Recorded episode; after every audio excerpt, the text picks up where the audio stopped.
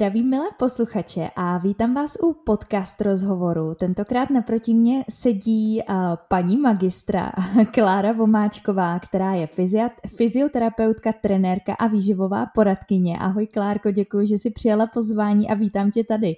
Ahoj, ahoj, děkuji moc za pozvání. Já jsem sledovala tvoje webové stránky, kde ty píšeš, eh, že se věnuješ eh, člověku komplexně. A já už jsem vyjmenovala právě několik těch tvých profesí, eh, což je fyzioterapie, jsi i trenér a výživová poradkyně, tak takhle na úvod by mě zajímalo, než se dostaneme i k tomu, jaká byla ta tvoje cesta za zdravím a, a nahlížením na zdraví člověka, proč je pro tebe tak důležitý ten komplexní přístup a proč to pojímáš takhle vlastně z těch všech směrů, proč je to pro tebe tak mhm. stěžejní, aby tam bylo od každého vlastně něco. To je taková zajímavá otázka hned na start. A, tak je to hlavně kvůli tomu, že když bychom pracovali, nebo mám to tak nějak vyzkoušený, že kdybych pracovala jenom s jednou tou částí, tak vlastně mi utíká dost dalších věcí. A jedině, když se to propojí, a tak s tím potom vlastně můžeme komplexně pracovat a ten výsledek se dostaví za prvé rychleji a za druhé je pro to tělo přínosnější a takový více, více uchopitelný, než bych to řekla takhle jednoduše. A tu výživu neřeším já, že bych úplně jako uh, upravovala jídelníčky nebo něco takového, to je spíš okrajově, ale i o té výživě, celkově o životním stylu se s klienty jako bavím protože když si vezmeme takový typický příklad, že člověk uh, nebaští úplně zdravě, nemyslím tím, že musí jíst jako bio, ro, vegan a podobně, ale stravuje se takovou tou konvenční stravou, tak ta nebývá úplně, co si budeme nalhávat úplně zdravě, nebo nebude úplně zdravá. A třeba u případného zranění potom bude to hojení trošku komplikovanější nebo zlouhavější, tak spíš z tohoto pohledu. Takže mně jde o zdraví právě celkově a hlavně co se týče toho, eh, té výživy jenom tady v tomto smyslu, aby ta strava byla kvalitní a plnohodnotná. Takže u tebe člověk najde takový komplexní přístup, eh, místo toho, aby si hledal eh, na každou tu sféru odborníka, tak u tebe najde eh, jak právě třeba tu fyzioterapii, tak i nějakou tu trenérskou činnost a vysvětlíš mu i, jak se sebou by měl pracovat, co se týká i té stravy. Myslíš si, že tohleto pro ty lidi může být vhodnější volba, než aby si právě hledali odborníka na jednu věc? A ten zase neznal souvislosti té další věci, protože dneska je to relativně moderní, že si lidi hledají kouč kouče. Mm-hmm. Uh, tak myslíš si, že tohle je pro ty lidi vhodnější uh, způsob, že mají jednoho průvodce, který je opravdu zná od toho, jak se hýbou, přes to, co jedí a celkově si dokážou utvořit ten obrázek a možná toho člověka dokážou tím pádem líp poznat a líp mu poradit? Máš takovou zkušenost? Mm. No v podstatě už si to vlastně zodpověděla, tak uh, má to své výhody i nevýhody. Samozřejmě, když bych brala člověka opravdu komplet, úplně jako výživu, nějak kompletní rozbor a řešila pohyb a případně ještě fyzio, takhle jako dohromady, tak je to náročnější samozřejmě, jako pro mě, jako pro toho fyzioterapeuta, trenéra, výživáře, ale zase mám povědomí vlastně o celém komplexu toho člověka, vlastně o všech jeho těch jakoby, aspektech nebo faktorech, které vstupují do toho výsledku a můžu je takhle efektivněji ovlivnit. Potom, když by pracovala s odborníky z jednotlivých těch sekcí, což taky není špatně, ale může se stát, že tam právě uniknou některé vazby, které mezi tím pohybem a výživou můžou být. A je to potom zdlouhavější, třeba na to řešení. Neříkám mhm. teda, že je jedna nebo druhá věc um, varianta špatně, ale přijde mi to pro ty lidi občas jako pohodlnější. Zase jsou takový, co přijdou a už výživu řeší někde jinde, tak já si jakoby netáhnu k sobě, a jenom se bavíme, co dělají, nedělají a zhodnotíme, jenom jestli se třeba potkáváme v těch uh, myšlenkách s tím druhým terapeutem nebo výživářem hmm. například. A v podstatě to funguje i takto. Jasně. A ty, ty máš projekt, který se tomuhle právě tomu komplexnímu přístupu k člověku věnuje a to je Fit and Tasty. Mohla by si ho trošku představit, aby posluchači uh, případně si mohli udělat nějaký obrázek o tom, že ty jsi teda nejenom uh, fyzioterapeutka, trenérka, výživová poradkyně, ale taky podnikatelka, jak, jak vlastně tenhle ten tvůj projekt vzniknul a co za ním stojí, jaká myšlenka? Jo, tak ono to má docela vtipný start. Já jsem si vlastně tento název vymyslela asi jde jak dlouho mám Instagram. No, už to bude nějakých třeba, nevím, 6 let, 5-6 let, kdy Instagram začal, nějak se to neřešilo, vůbec žádní influencerci ani nic takového nebylo, na lajky se jako nehrálo, prostě to bylo jenom sdílení obrázků a zážitků se svými kamarády. A v té době jsem řešila, jako, jakou, jakou přezdívku si tam dám. A já jsem právě v té době studovala výživu a vlastně trénovala jsem. A tak nějak mě to napadlo. No a od té doby to tak nějak prostě, jako prostě Instagram jenom fungoval, já jsem ho nějak nerozvíjela. A potom v roce 2018 nebo 2017 jsem přemýšlela, že bych to mohla už jako posunout, tady to svoje, svoje jako, to svoji činnost. A vzniklo vlastně, no, převzala jsem ten název toho Instagramu a založila se vlastně tady s tímto názvem podnikání. A vlastně v podstatě to jako bylo dobrý, protože to splňuje všechno. Je to jako fit, jako že jsme zdraví a fit, hýbeme se a tasty, že tam je i ta výživa, že je to jako chutný. Takže v podstatě ten název vzniknul hodně náhodně, ale ta myšlenka za tím názvem je vlastně to spojení, ta komplexnost. Myslím si, že když už se uh, tento název někde řekne, tak ti, co se pohybují ve sféře, ať už fyzia nebo toho trenérství, tak tuší třeba o co se jedná nebo o koho se jedná ale uh, jako nic, nic víc asi pod tím není, nebo nevím, jak bych to takto, takto řekla. Je to takové chytlavé, to docela asi vtipné a mě to tak nějak sedlo. Určitě, myslím si, že právě spousta lidí tě bude znát i pod tímhle názvem, proto jsem ho zmínila takhle na úvod, mm. aby, aby si všichni případně mohli spojit, že zatím stojíš ty uh, jako, jako teda hlavní osoba. A já, když jsem si četla tvůj životopis, tak eh, ty si uh, vyzkoušela spoustu sportů, kterým se zvěnovala právě i profesionálně, máš mm. i nějaký výhry za sebou, tak uh, dokázala bys jenom tak v krátkosti popsat, jak ses dostala právě k tomu komplexnímu přístupu ke zdraví a jaká byla ta tvoje cesta za zdravým životním mhm. stylem? Mm. No, když bych to řekla takhle od začátku, tak jako ne úplně zdlouhavě, tak jak jsi zmiňovala, sport, sportovala jsem hodně a když jsem vždycky začala něco dělat, tak jsem se tomu musela věnovat naplno a mám i trošku výhodu, že mi to většinou jako šlo, že do čeho jsem se pustila, tak jsem se posunovala docela rychle a právě i na těch závodech jsem měla výsledky a to člověka, že ho motivuje.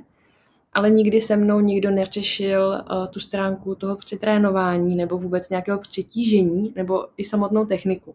Tím, že mi to šlo tak nějak jako od přírody, tak nebyl ani důvod to řešit. A proto mě právě potýkali, potýkala jsem se s, s nějakýma bolestma, Nejčastěji teda v oblasti uh, zad, to jsem měla asi, to si vybavuju, bolavá záda a pak mě zlobila kolena během toho sportování, ale jako vždycky to bylo taková ta, jako že jsem si říkala, jo, to přijde, to přecvičím a podobně. No a jak jsem postupně vlastně studovala, studovala jsem regeneraci a výživu ve sportu, fyzioterapii a trenérství, tak postupně jsem tomu začínala jako přicházet jako na kloup, že to není jenom o tom výkonu, že výkon je sice fajn, ale za jakou cenu a jak dlouho a co mi to přinese do budoucna. A tak nějak jsem začala vlastně vnímat i to, že je potřeba dělat i něco jiného.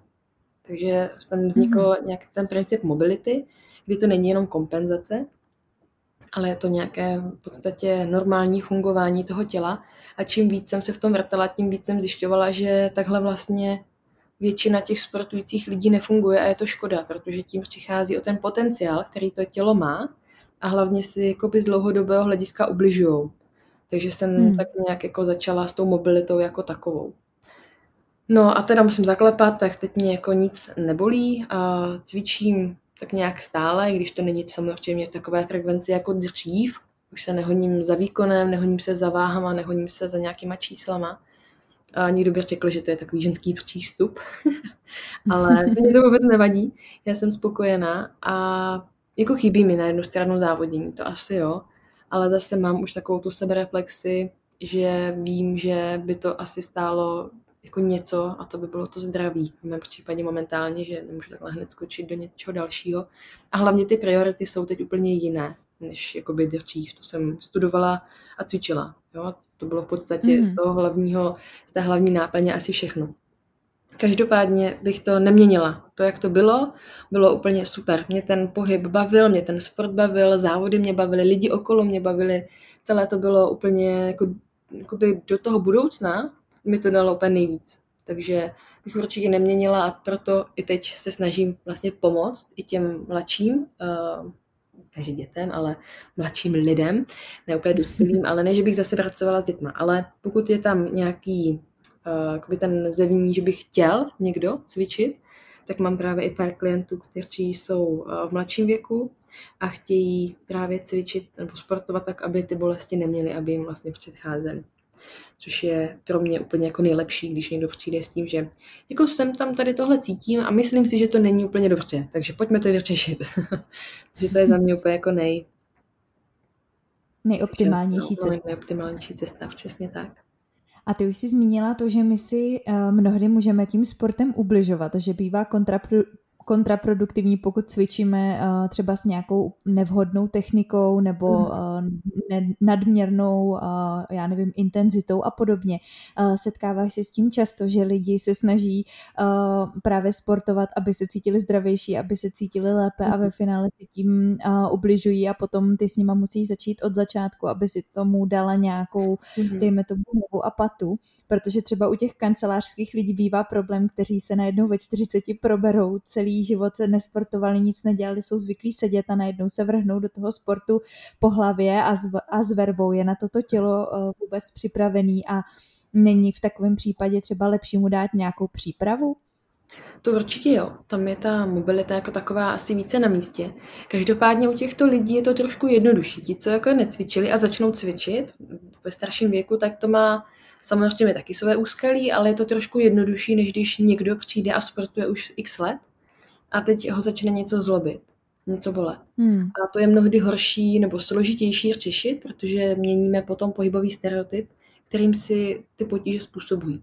Kdybych to měla vysvětlit, tak je to například uh, v pohybu, dejme tomu osa nad hlavu, budu dávat osu nad hlavu, ať už výrazem nebo prostě jednoduše osa nad hlavu, a nemám dostatečný rozsah v ramenou tak já si ten rozsah, protože to tělo chce vykonat ten pohyb, protože já jsem mu zadala, dej osu nad hlavu, tak i když nemám ten rozsah v ramenu, tak já si ho, to tělo si ho vyrobí někde jinde, tak se s největší pravděpodobností prohnu více v zádech.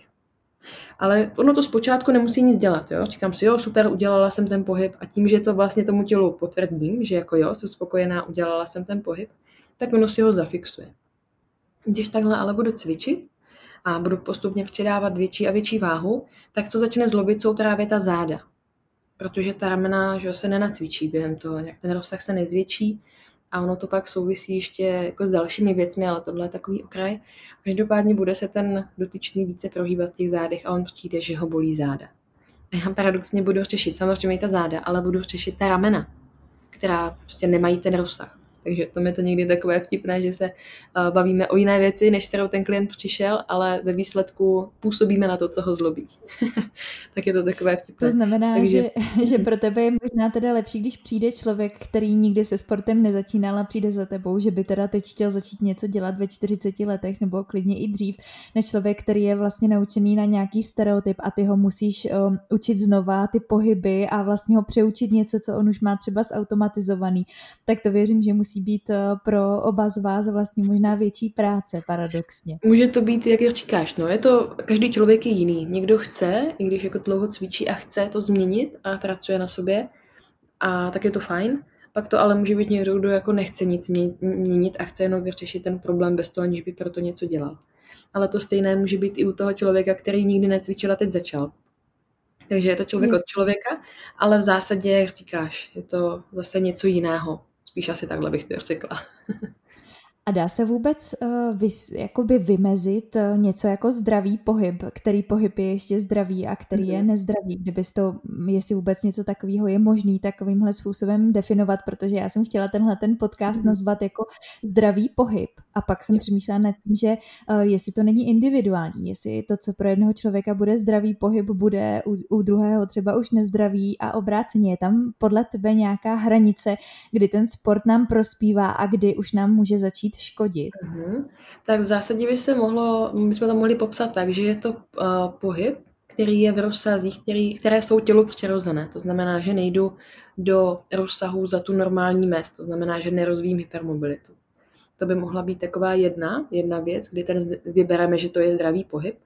Potom uh, zdravý pohyb je takový, který je tělu přirozený.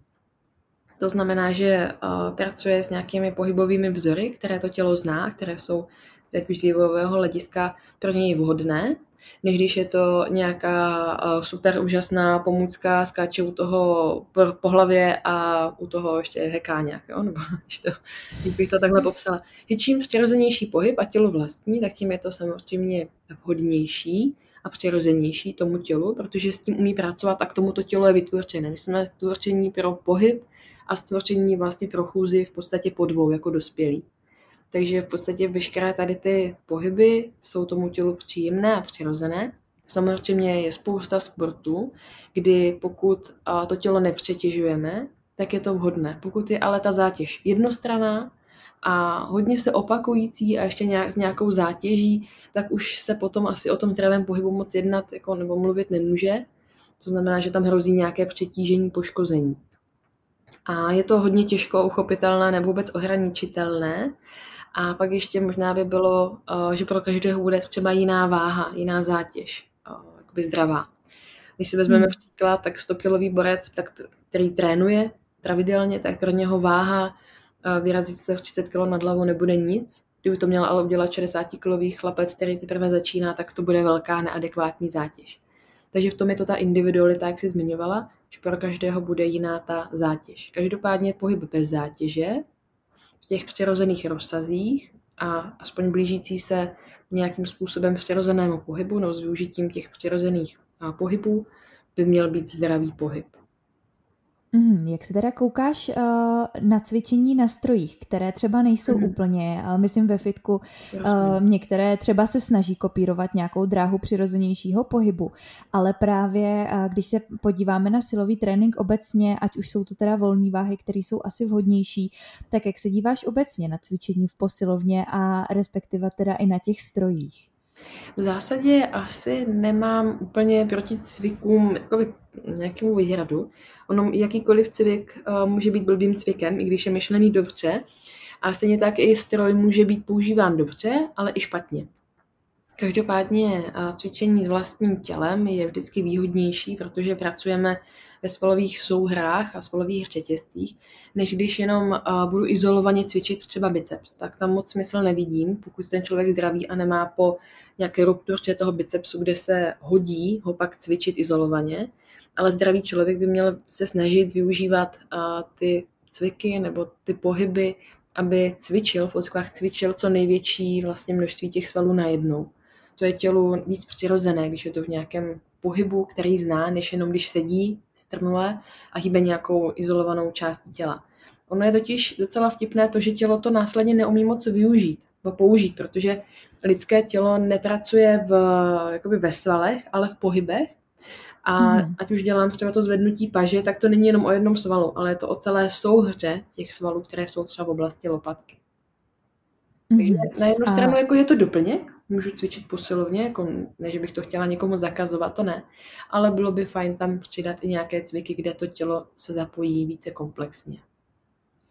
To znamená, že ty by si doporučila uh, ty pohyby nějakým způsobem i kombinovat, aby lidi byli funkční, pokud teda někoho baví silový trénink, tak aby zároveň měl i nějakou fyzičku, tak by bylo asi vhodný, aby třeba uh, minimálně buď zařazoval ten pravidelný pohyb uh, v rámci chůze nebo nějakého běhu mm. nebo něčeho takového. Myslíš si, že taková cesta je ideální nebo uh, si vyloženě i proto, aby člověk, když se věnuje vrcholově nějakému sportu, takže tam může docházet k tomu, že to tělo právě třeba se přetěžuje nějakým způsobem mm. buď na jednu nebo na tu druhou stranu. No u vrcholových sportovců tam je to trošku jiné. Tam, to, tam nemluvíme úplně o zdraví, když by tam mělo hmm. být taky, ale je, tam, je to hlavně o tom výkonu. Takže tam musíme přivřít jedno oko. Každopádně a ta kombinace není vůbec špatná. A jak jsi zmiňovala, tak i ta jakoby mm, kardio část, nebo ta vytrvalostní část, když to chůze, běh, kolo, nebo něco dalšího, tak je taky vhodná. Taková ta vytrvalostní aktivita, která nemusí být na, hrani, na hranici toho, že vyplivnu plíce, ale taková příjemná, kdy se hýbu více, více více, déle, zvlášť hodná, hodná pro ženy, kdy chlapy jsou spíš takovou s tou výbušnou silou, jsou často silnější a ženy zase vydrží mnohem déle takže tam je to i potom mm-hmm. v rámci pohlaví, ale určitě bych to doplňovala. To tělo je vytvořené k pohybu a když budu cvičit a u toho se pohybovat, tak to je to lepší, než když budu, když budu jenom sedět a třeba předkopávat. což ve výsledku jenom vypadá, ale potom nefunguje. Hmm, hmm. A myslíš si, že taková chůze, pokud někdo uh, zkoušel sporty, ale u žádného nezůstalo, prostě nic mu úplně nevyhovuje, je chůze podle tebe dostatečný pohyb v rámci života, pokud někdo prostě není úplně fanoušek sportu, zkoušel přes jogy, uh, přes nějakou, nějaký silový cvičení a basket a já nevím co, ale prostě nic mu to neříká, ale pravidelně se hýbe, pravidelně chodí. Myslíš si, že to je dostačující, aby si člověk udržel zdraví, nebo by tam bylo mm-hmm. potřeba ještě přidat něco dalšího? A na tu chůzi, nebo vůbec takovou tu vytrvalostní aktivitu nízké intenzity, tak jsou jistá doporučení. Jsou to minuty, které je vhodné, doporučené vlastně splnit za týden. Někdy se zmiňuje i taková ta pomyslná pomyslná hranice 10 000 kroků, ale spíš jsem na ty minuty, ono to vychází, nechci teď úplně kecat, ale 20 minut denně, teda 20 minut no, denně, třikrát v týdnu, takové než jako vytrvalostní aktivity, ale taková středně intenzivní, což je taková ta minimální hranice, kterou by měl člověk pro zachování zdraví splnit.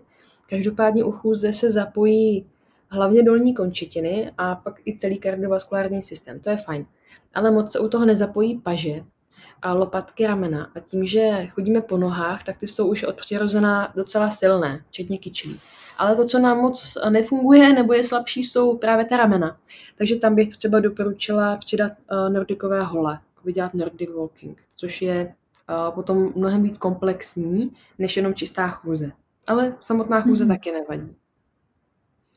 A velkou roli celkově v tom pohybu, v jakýmkoliv sportu, který děláme, je střed těla. Jak velkou mm. roli hraje právě v našem životě a co všechno dokáže ovlivnit i u člověka, který se nevěnuje, dejme tomu, na nějaké vyšší úrovni sportu, tak eh, měl by se i takový člověk nad tím středem těla nějakým způsobem zamýšlet a nějak s ním pracovat? Mm-hmm. Střed těla je v poslední době hodně zmiňované téma, je to taková mudla, uh, která je strašně fancy a zajímavá. Každopádně střed těla, jak už se tak jmenuje, tak je to střed. Opravdu uh, je důležité, aby fungoval správně, což on do jisté míry funguje, ale nefunguje často v tom pohybu. My jsme schopni ho třeba nějak použít, ono, uh, to, jak vlastně, co on dělá, tak zaprvé je, že stabilizuje to naše tělo, spojuje horní a dolní polovinu z těla stabilizuje páteř, vůbec si drží jakoby mm, pevnou, třeba při tom pohybu. Dále je potom součástí břišního lisu, to znamená, když jdeme na toaletu, a nebo když budu třepovat nějakou velkou váhu, tak vlastně nám pomáhá ten trup neohnout, ale udržet ho zpříjmený, aby jsme mohli využít tu sílu těch dolních končetin. No a to jsou takové ty hlavní, hlavní uh, důvody. No a ještě jsem zapomněla na jeden hlavní důležitý a to je dech kdy ten dech je vlastně podmínkou toho, aby vůbec ten střed těla mohl fungovat. A setkávám se s tím docela často, že ten střed těla nefunguje tak, jak by mohl. A není to jenom o tom, že jak to břicho vypadá, i když většinou na jde vidět, když to břiško nefunguje. A on je to pak komplex, nebo doplňuje to celý, celé to naše tělo. A není to jenom o břiše, ale je to o celém válci, to znamená i o zádech. Takže když někoho bolí záda, tak je to často z toho důvodu, že to bříško není dostatečně aktivní, není ten střed těla aktivní a často tihle lidé i úplně nesprávně jako dýchají. To je takový ne- neoptimální dechový stereotyp a tím pádem třeba pálí žáha, nebo mají takový nedostatek dechu, nebo při tom cvičení je bolí někde v zádech, nebo mají nedostatečný rozsah ramenou a podobně. Takže ono to ve výsledku potom umí ovlivnit spoustu věcí.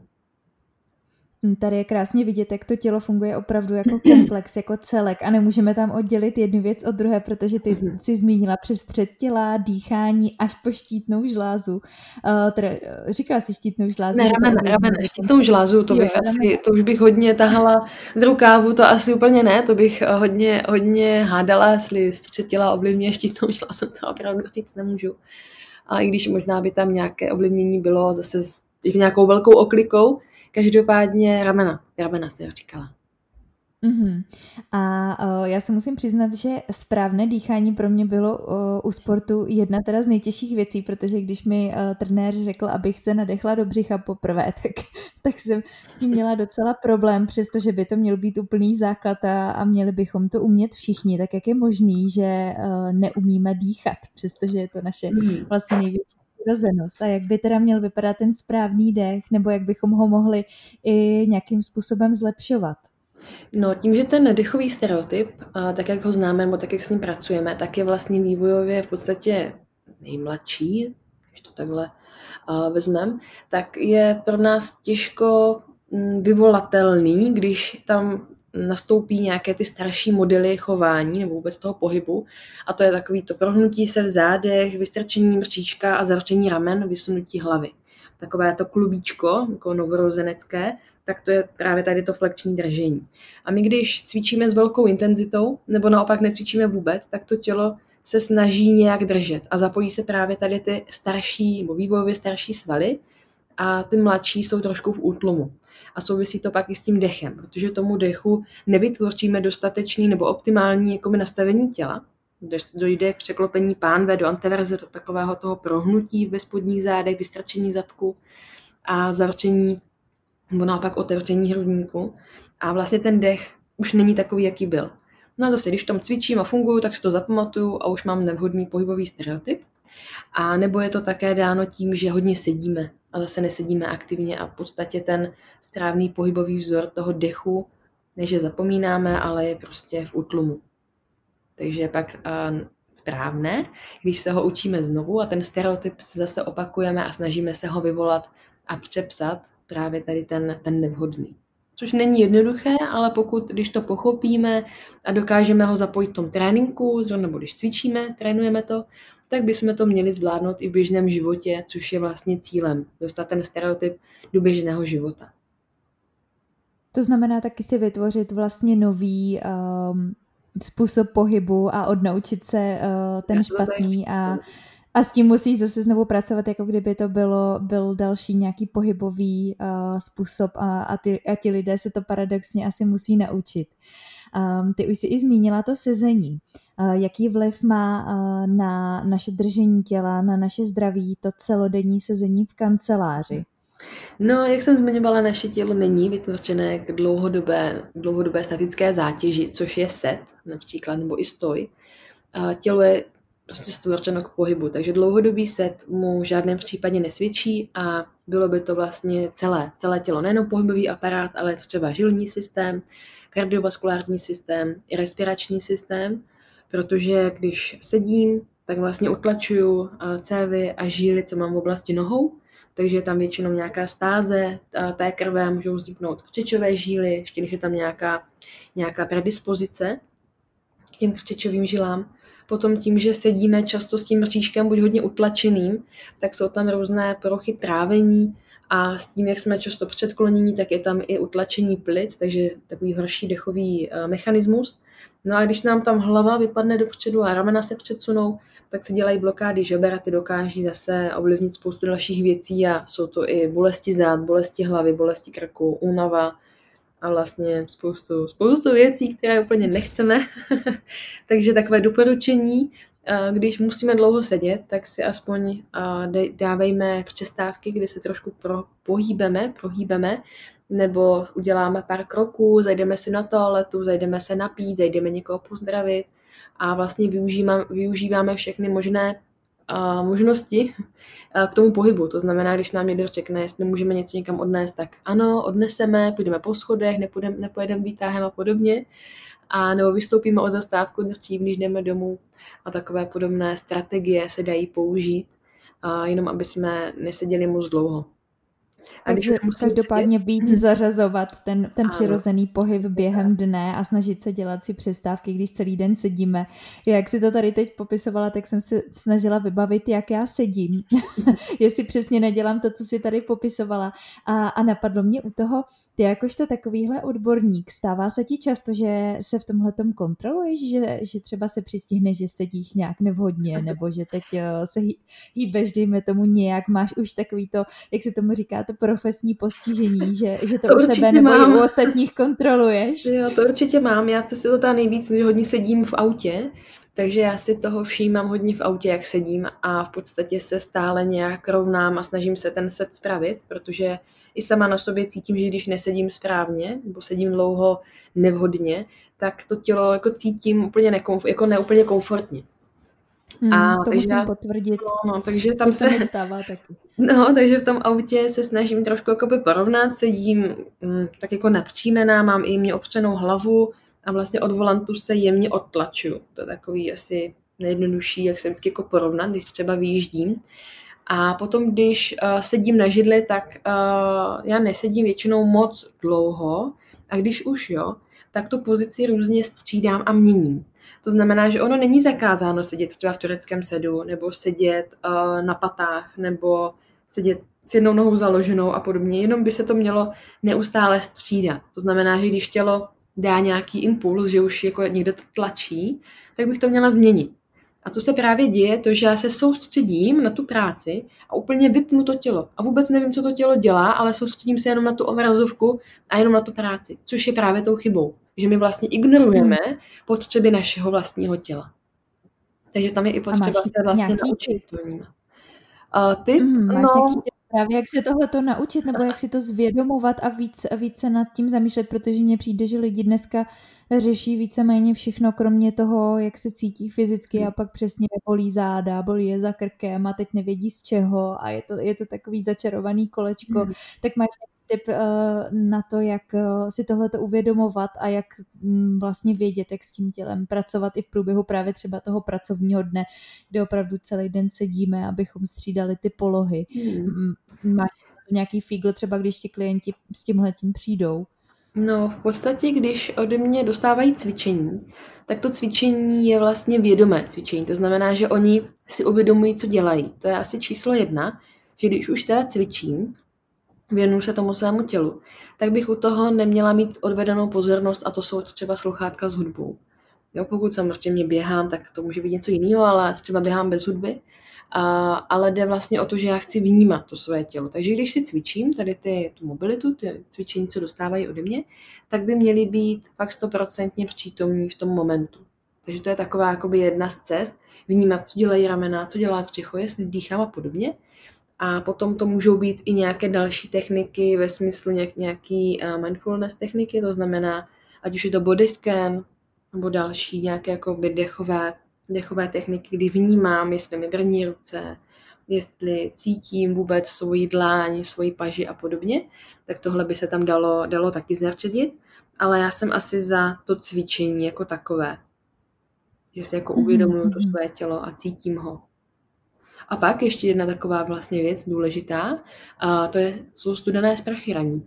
Jakoby, ne, že otužování, když to se dá taky tak nazvat, ale je to vlastně studená ranní sprcha, kdy já takhle jako by zresetuju to vnímání toho těla, úplně ho jako vyburcuju k tomu, aby něco cítilo, protože studená voda jako, že docela vydráždí to, to nás tělo. probere. No, probere. A je to vlastně takový restart a následně už zase to tělo vnímám o něco, o něco líp. Takže i tohle se dá použít. To je spíš kombinace těch různých přístupů nebo těch uh, jednotlivých strategií, než by to byla jenom jedna. Ale určitě jsem za vědomý pohyb. Abych mohla ten, to tělo využít správně, tak si ten pohyb musím prožít. Není to jenom, že ho vidím a že se ho jako roboticky nějak odcvičím v deseti opakováních a hotovo, ale že opravdu vnímám, co dělám.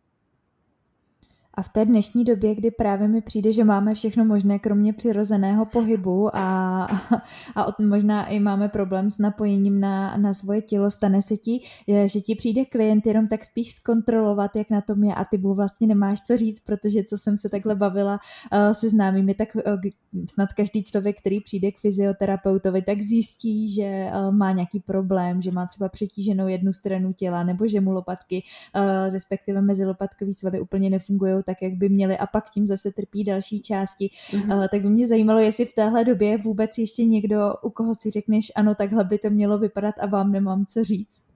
Mm, řekla bych, že sem tam se takto někdo objeví. Měla jsem takovou jednu těhotnou maminku, která vlastně přišla jenom se kontrolovat, jestli je všechno v pořádku a domluvit se spíš na tu fázi po porodu.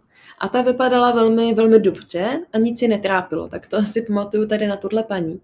A pak uh, jsem poslední době mi právě přišli lidi spíše jakoby prevence, na prevenci, a jestli někde něco není, a většinou jako vždycky něco najdem, ale potom ten fyzioterapeut musí umět odlišit, co je k řešení a co není.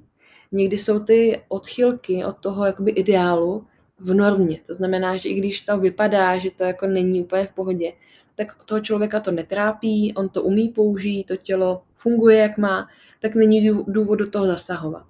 Pokud by ho to bolelo, tak ano, je potřeba to řešit. Takže já vždycky musím najít a vytipovat ta místa, která jako jsou takovým míchajícím ohníkem a ty bych měla vyřešit, nebo měl by ten člověk eh, s něma něco dělat. A naopak některé, které jsou vlastně pro něho úplně v pořádku. Takže mhm, jsou mm, protože mi se právě třeba stalo, jak, jak to popisuješ, že jsem byla u fyzioterapeutky, která mi řekla, že mám uh, přetíženou trochu víc jednu část těla od té druhé a říkala mi, ať uh, skonzultuju s trenérem, jak dělám ty pohyby, jak dělám základní cviky a podobně. A trenér mi vlastně řekl, že tam nemá z hlediska té techniky cvičení úplně co, mm. co opravit, že se mu to zdá v pohodě. A takže jak se díváš právě na tohleto, že fyzioterapeut vidí uh, vlastně něco a myslí si, že může být chyba v nějakém tom mhm. pohybovém aparátu, že tam dochází k tomu přetížení, a nebo to přetížení může přicházet právě uh, v tu běžnou dobu, že třeba jsem zvyklá víc stát na jednu nohu, uh, víc sedím s jednou nohou překříženou než na tu druhou, tahám tašku na jedné straně, ale potom jakmile přijdu uh, do té posilovny a vykonávám tam vědomě ten pohyb, takže ten mhm. může být správně, jo? Že kde je vlastně teda nějaká ta hranice, jestli tam vůbec je. No, to je zajímavý. Ono, to tělo by, ono není nikdy symetrické. I když máme dvě poloviny, není symetrické, ale co se týče zátěže, tak bychom měli se snažit ho tu zátěž rozmístit jakoby stejně na obě dvě poloviny. Každopádně jedna polovina těla může být i vývojově trošku jiná. A potom tím, že jsme buď praváci nebo leváci a jednu ruku nebo jednu nohu používáme více, třeba jako praváci, když budu mluvit té většině, umluvám se levákům, tak ta pravá strana bude trošku silnější a může být trošku větší. Dokonce se může objevit eh, v hrudní páteři jemná odchylka eh, do toho směru, doprava, kde je tam jemná taková skoletická křivka, která je ale v normě. A pokud se to týká těch nohou, jak si popisovala, že eh, stojí na jedné noze, převážně nošení nákupů na jedné straně, křížení nohou, tak to úplně ideál není. Jo, je to zase běžný stereotyp a když si vezmeš, kolik času člověk stráví ve fitku z týdne, budou to třeba hodiny, mm. i kdyby cvičil třikrát týdně hodinu, tak to jsou tři hodiny z týdne, ale potom uh, v běžném životě bude stát na té jedné noze mnohem, mnohem více. Když bychom vzali, že z produktivního dne budeme stát třeba 4 hodiny, nějakým způsobem to naskládáme 4-5 hodin, tak za ten týden to bude mnohem víc. Jo, že ten nepoměr tam bude. A co bychom se měli snažit více, z mého, z mého pohledu, je upravovat ty stereotypy běžného dne, to, co děláme častěji. Ten trénink, jo, on toho dokáže taky spoustu pokazit, ale v zásadě toho až zas tak moc nespraví. Nebo nezhorší. Hmm. Takže bychom se měli snažit uh, v tom běžném životě fungovat co nejoptimální. Neříkám ideálněji, protože ideál neexistuje, ale chceme se pohybovat co nejvíc optimálně pro fungování toho našeho těla, respektive zdravě a nepřetěžovat, nepřetěžovat ho, protože když tohle budeme opakovat, tak je to vlastně jako kdyby jsme sportovali s velkou zátěží, taky se dokážeme ublížit. Právě ty stereotypy se potom odnaučují nebo mění velmi špatně. V tom tréninku tam to ještě jde, pokud to není vrcholový sport, kde už ta technika je nějak, spíš ten styl je trošku upravený, takže za mě... Ale kontrolovat, jak člověk stojí, je samozřejmě, nebo jak, jak stojí, jak sedí, samozřejmě mnohem komplikovanější, protože jak už si to zmínila, člověk Zvykle. u toho není vědomě, ne, není u toho vědomě mm. napojený vlastně co dělá, když to u toho tréninku se dejme tomu soustředí, aby zatnul právě nebo spevnil střed těla, aby uh, prostě cvičil správně, kontroluje to, když to, když stojí nebo, nebo jde nebo sedí, tak uh, ho to ani nenapadne to nějakým způsobem kontrolovat a nějak se nad tím zamýšlet. A mě k tomu i právě napadá, že my velkou část dne i spíme. Mm. Je, tam, je tam možná potřeba kontrolovat i z hlediska právě našeho těla a nějakých pohybových vzorců, třeba polohy, při kterých spíme. A je to něco, co stojí zase za zamyšlení, nebo víceméně to naše tělo si najde nějakou vhodnou polohu mm. pro spánek a neměli bychom se nad tím zamýšlet? Mm, pokud se budím uh, nerozlámaná, tak nejspíš není žádný problém. Pokud možná už to každý zažil, když spal někde na dovolené, na nějaké skládací matraci, tak se zbudil úplně rozbitý, tak to by asi nebyla úplně vhodná postel na dlouhodobé spaní. nebo každodenní spaní v této, v této pozici. Ale pokud uh, se budím v pohodě, nic mě nebolí, tak není důvod to řešit. Ono totiž během noci se docela dost jako točíme. A spousta lidí potom říká, jo, se změnil madraci, už byla proležená a je to mnohem lepší.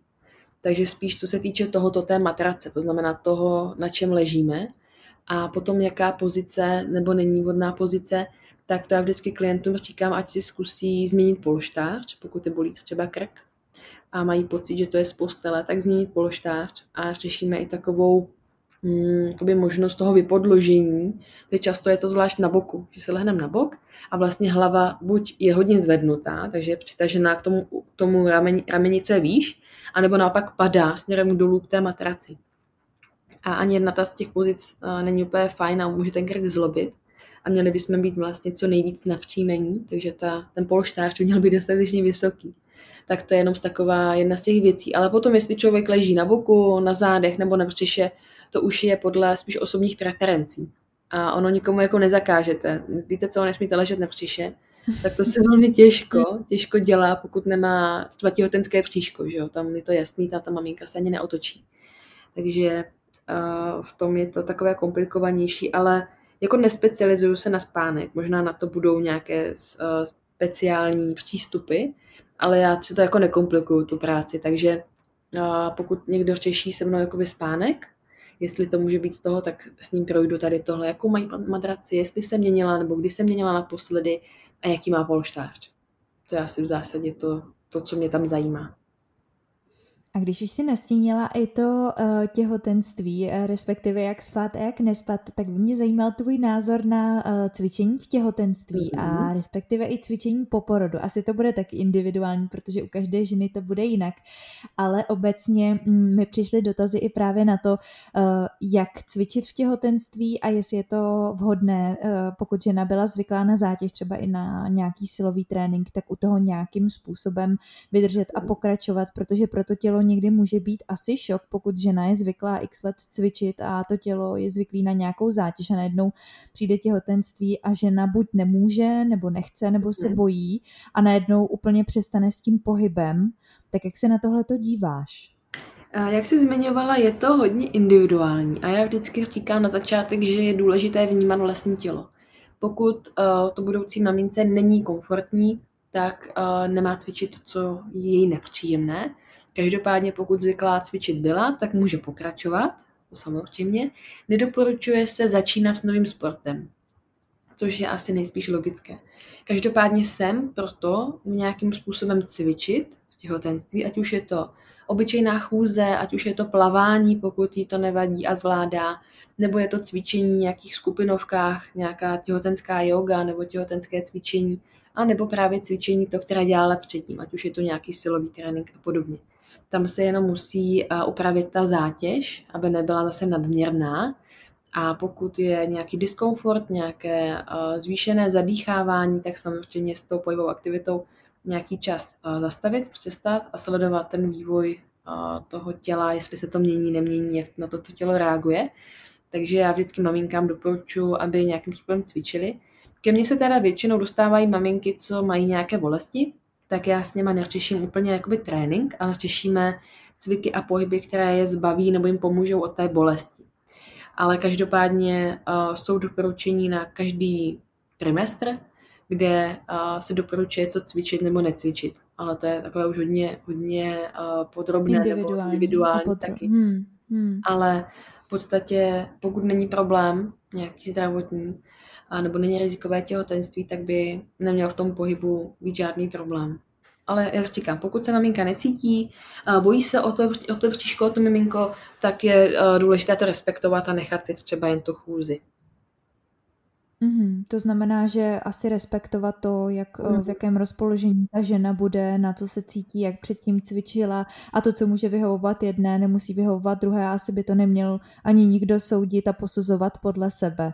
Přesně Takže to, to tady asi taky necháme jako poselství, že si to každý musí uh, sám rozhodnout a případně se poradit asi s, buď s lékařem mm-hmm. nebo trenérem nebo právě fyzioterapeutem. Ono a dalším potom... zajímavým... Mm-hmm, promiň, mm-hmm. to skočila. Jenom ještě potom uh, pro jakoby po něm, tak tam je to hodně podobné. Tam teda není vhodné hned skočit do toho bývalého sportu, ale začít trošku pozvolna. A to tělo si taky většinou řekne, co mu vyhovuje nebo nevyhovuje. A tam je zase potřeba to jakoby navrátit zpátky. To tělo se dost změní, ať už přechodně nebo trvale, a je potřeba se s ním naučit zase žít a naučit se s ním nějakým způsobem vycházet a cvičit. Takže to byla jenom ještě tady doplněk k tomu, že se zmiňovala uh, těhotenství i to dobu po porodu, tak jenom tohle jsem tam chtěla dodat. Hmm. Úplně najednou zase asi ten přístup k tělu se změní, protože ono má hmm. zase najednou úplně jiné parametry, jiné limity, má za sebou něco, co předtím na co nebylo zvyklé, takže asi je to zase o tom se na něj znova napojit a dát mu ten čas a, a znova ho pochopit a asi to možná bude nějakou dobu znova trvat, než, než se do toho člověk zase dostane a než se ku příkladu bude moc vrátit tam, kde začal, nebo jestli vůbec mu třeba bude vyhovovat ten stejný pohyb, jaký měl, než, než začal, než přišlo právě to těhotenství. Takže je to mm-hmm. zase individuální a zase asi každá žena to bude mít trochu jinak. A mě k tomu uh, právě napadlo, že ty se hodně věnuješ i tomu pánevnímu dnu, což je mm-hmm. hodně zajímavý téma, hodně, hodně taky diskutovaný v dnešní době bych řekla. Uh, je tam něco, co by měla každá žena vědět, eh, co tě takhle napadne na první dobrou, když se řekne pánevní dno, protože si troufám říct, že mm. taky mnoho žen s ním úplně neumí pracovat nebo neví, co by třeba mohlo, co by, mm, pokud s ním nebude pracovat, tak co by to mohlo způsobit za problémy, kdybychom měli jenom v kostce přidat nějakých pár informací, co všechno ovlivňuje a jestli bychom se s ním měli nějak zabývat, i přesto, že třeba nemáme žádné problémy. No, prvně teda většinou to řeším tak, že když ty nějaké potíže jsou a ty potíže, takové ty základní, tak buď tam je eh, zvýšené napětí, anebo snížené napětí. A může se to projevovat to zvýšené třeba bolestivou menstruací, bolestma v zádech, bolestma dolních končetin, může to být eh, bolestivý pohlavní styk, může to být eh, nemožnost otěhotnět bez žádných dalších příčin, Potom u toho oslabení, tak tam to může být třeba inkontinence a taktéž třeba bolesti zad nebo zácpa, která je právě způsobená tím oslabením pánevního dna a břišních svalů. A ono to zase souvisí, uh, to pánevní dno s tím dechem, nebo s tím brčíškem, s tím hlubokým stabilizačním systémem. Takže pokud neumím uh, dýchat, neumím zapojovat střed těla, tak s největší pravděpodobností ani to pánevní dno nebude v dobré kondici. A zvlášť pro ženy je to důležité v období těhotenství, kdy to mrtíško dostává, pánevník dostává nejvíc zabrat a v podstatě i netěhotné ženy, jo, tím, že překonáváme gravitaci, stojíme na těch nohách, tak to pánevní dno taky vlastně má nějaký nápor a zvlášť když cvičíme a dáme tam nějakou váhu ještě navíc. Takže to pánevní dno je za mě důležité. Je důležité naučit se s ním pracovat a naučit se ho trošku vnímat. Není to nějak komplikované, není to ale ani úplně jednoduché a zase měli bychom se naučit vnímat, a co to naše tělo vlastně nám říká. Takže to... Takže zase si potom najít hmm. nějaké cviky a ano, podle toho, ano. jestli máme naopak problém s tím, že buď máme asi slabé, nebo naopak přetížené, tak podle toho potom budou ty cviky vypadat? Jo, ono je to často propojené, že tam jsou i oslabená místa, i ta stažená, jakoby v jednom, uh, takže musíme to brát zase v tom komplexu, ale v zásadě to oslabení mývají z větší části ženy po porodu a to stažené pánevní dno mývají spíše ženy, které nadměrně cvičí, anebo hodně úzkostné ženy, které se stresují a může to být u toho sadavého zaměstnání. Je to, není to jako, že úplně, úplně jednoduché říct, že jo, že budu mít skupinu žen a budu říkat, jo, vy máte oslabené, vystažené, a vy oslabené, vystažené. Takhle nejde, je, je tam to třeba i nějakého vyšetření, je to individuální a já to zjišťuju hlavně podle těch potíží, co mi ty klientky říkají, tak jsem schopná to trošku odvodit a následně si vždycky vyšetřu. Je to i třeba bolestivá kostrč, to je takový asi nej, nejvýtěžnější vyšetření, že když ta kostrč bolí, tak tam bývá právě stažené to pánevní dno. Pokud je tam nějaká inkontinence, nebo jsou to různé další potíže právě v oblasti těch, uh, těch pohlavních orgánů. Uh, zvlášť u žen po porodech jsou to různé takové nepříjemné věmy, uh, tím, že to miminko má docela velkou hlavičku a musí projít těmi porodními cestami, tak jsou to takové jako diskomforty v této oblasti. A zase můžeme spíš jako smýšlet s tím, že je tam oslabení. Takže ta práce je strašně taková variabilní. A v tom mi to baví, že to není jako jednotvárné, že to není všechno stejné. A musím tam vždycky pracovat na 100% jakoby individuálně s tou klientkou. Hmm. A to je hmm. strašně A asi fajn. i s nějakou intuicí, že jo? Protože ty máš jednak, máš spoustu informací, máš vzdělání, teď, teď si děláš ještě PhD a absolvovala si řadu kurzů, ale přesto musíš vlastně každou tu klientku vzít úplně individuálně, používat nějakou intuici, asi tam trochu takový detektiv, protože to, co uh, mnohdy začíná u bloko, blokovaných žeber nebo zad, tak se z toho může potom projevit jo, jo, problém s pánem. To tak je, no. Že se to vlastně vykutálí do jednoho takového základního celku a to, co tam zlobí, je až jakoby sekundární, jako který se na to jenom nabalil. A jo, jako i nějaká intuice tam být musí, musí mít nějaký nadhled a nesmím srovnávat jednotlivé ty klientky mezi sebou, což si myslím, že nedělám. A každý kurz mi dá nějaký jiný pohled a já si je takhle jako skládám a využívám z toho, co mi tam sedí, co mi dává smysl zrovna v tom případě uh, té jedné klientky, se kterou pracuji, nebo klientem, ono pánem jedno mají i chlapy. A tak je to takové jako zajímavé, no, tady v tomto Hmm, hmm.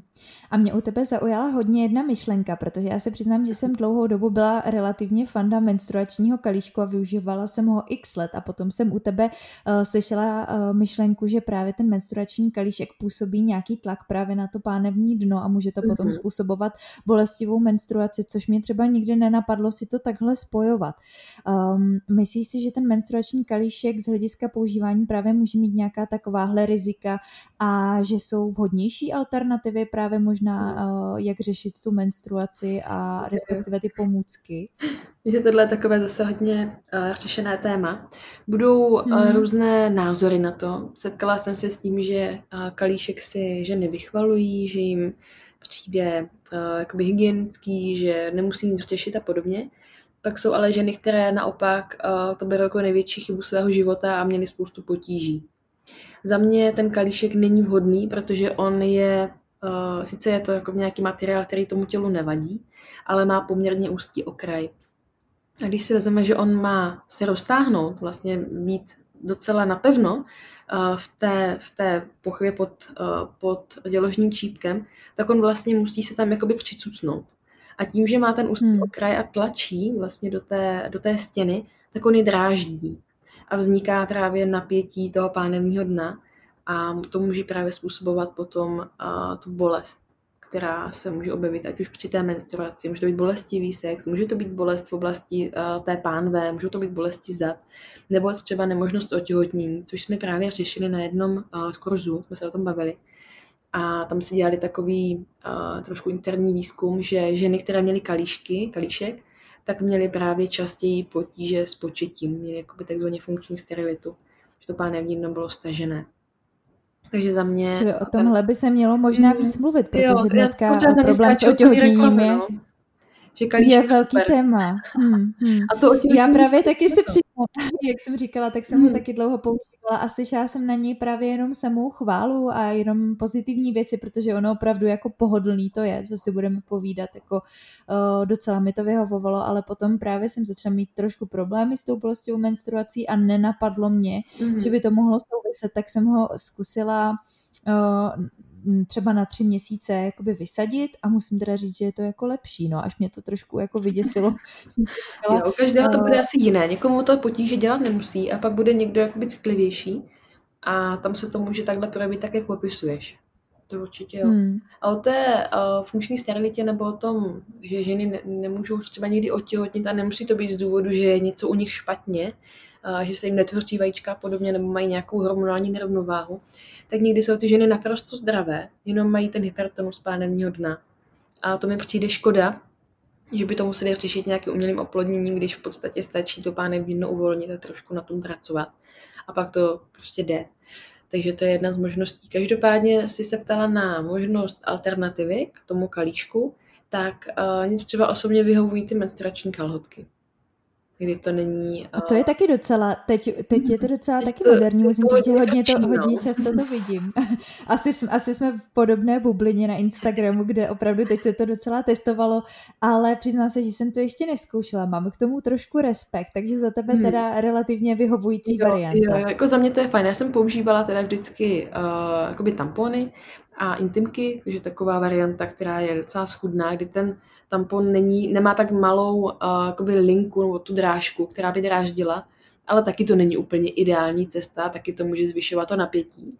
A takhle nosím ty, ty kalhotky už to bude asi třetí cyklus nebo čtvrtý a musím říct, že to je mnohem lepší. Je to o zvyku samozřejmě, ale je tam taková, jako, takový klídek, taková pohoda, že to nemusím jako hmm. řešit, nemusím se bát, můžu v podstatě dělat cokoliv. Samozřejmě je tam rozdíl v tom, že ty kalhotky nejsou to tanga, že to by moc nefungovalo, ale jsou to normální kalhotky, takže když si chcete, nebo chceme dát nějaké uplejší legíny, tak to musíme trošku přehodnotit a zvolit trošku jiný, jiný oděv, aby to nešlo, že úplně vidět. Nebo teda, já to třeba osobně nemám ráda, když mám kalhotky a dám si legíny, a no, to, to asi, to někomu, to, někomu to nevadí, někdo to nosí, ale třeba mě osobně to není komfortní, a takže v těchto dnech prostě nosím ty legíny trošku jiné, nebo jiné kalhoty, a, a podobně, mm. ale jako nějak mě to neomezuje, jako jinak je to v pohodě. Nebo možná to třeba i kombinovat, že mm. pokud jde člověk na hodinu ven, tak pořád lepší si na tu hodinu vzít ten kalíšek nebo ten tampon na ten zbytek, co je doma nebo v džínách nebo podobně, tak aspoň to, třeba tu většinu času, jak jsi mluvila mm. o tom, že ve finále nejvíc o našem zdraví rozhodují právě ty chvíle uh, takového toho zbytku dne, kdy teda, když to jde, tak uh, žít pokud možno nějak uvolněně a, a s respektem k tomu zdraví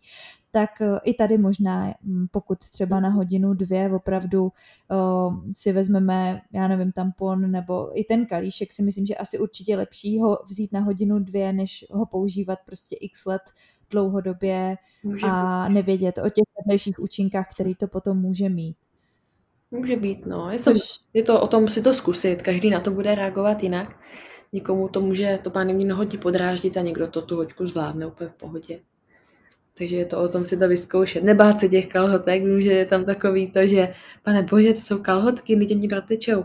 Tak ne, není to jako samozřejmě neudrží zase jako velký nápor, ale je potřeba si to trošku otestovat a zase jsou i různé varianty na silnější menstruaci, normální, slabší a podobně, že se s tím dá docela dost, dost vyhrát. A mně se ty kalhotky líbí, koupila jsem si různý, takže a je to takové, že si na to docela těším, až si zase boblíknu.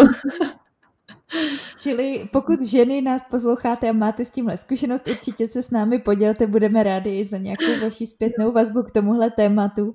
A já bych ráda zakončila ten podcast tím, jestli ty jakožto odborník na zdravý životní styl opravdu ze všech směrů máš nějaký recept na to, jak se cítit dobře po fyzické i psychické stránce, protože mně se u tebe líbí, že ty to propoješ nejenom s tou fyzickou schránkou, ale právě i s tou psychikou, abychom byli venku v přírodě, abychom vnímali, co se kolem nás děje, tak máš nějaký svůj balans a případně jak si ho našla, pokud to mm-hmm. nás poslouchá někdo, kdo třeba ještě není tam, kde by chtěl být.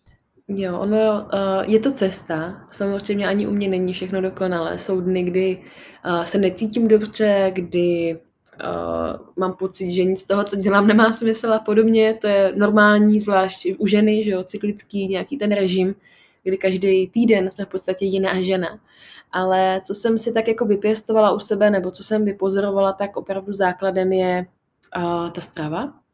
Pokud to tělo vyživuju uh, zdravě, nebo přirozenýma potravinama, bych to řekla spíš tak přesněji, tak uh, živím tím svůj mikrobiom, který zase následně mi uh, produkuje hormony, které ovlivňují to, jak se cítím, což os- osobně na sobě hodně pozoruju. Když nejím tak, jak bych měla, tak uh, se necítím moc dobře. a potom je to ten pobyt venku. Já jako necvičím nějak extrémně, už jsem si řekla, že to jako stačilo, ale cvičím. Já si uh, vezmu, vezmu činku, vezmu si jednu ručku, vezmu si, vezmu si kettlebell, to všechno jako jo, zaběhám si, to je všechno v pohodě, ale pak je tam i taková ta pohybová aktivita, třeba ta chůze, nebo i ten pozvolný běh. A mě teda pomáhá to, že vezmu psa a jdeme pěkně ven. A já se nakoukám té zeleně a toho hvězdotu těch ptáčků a poslouchám vodu, že mám tady takhle kousek řeku a to mi hodně pomáhá, to mě dobíjí. To je jako hodně, hodně fajn.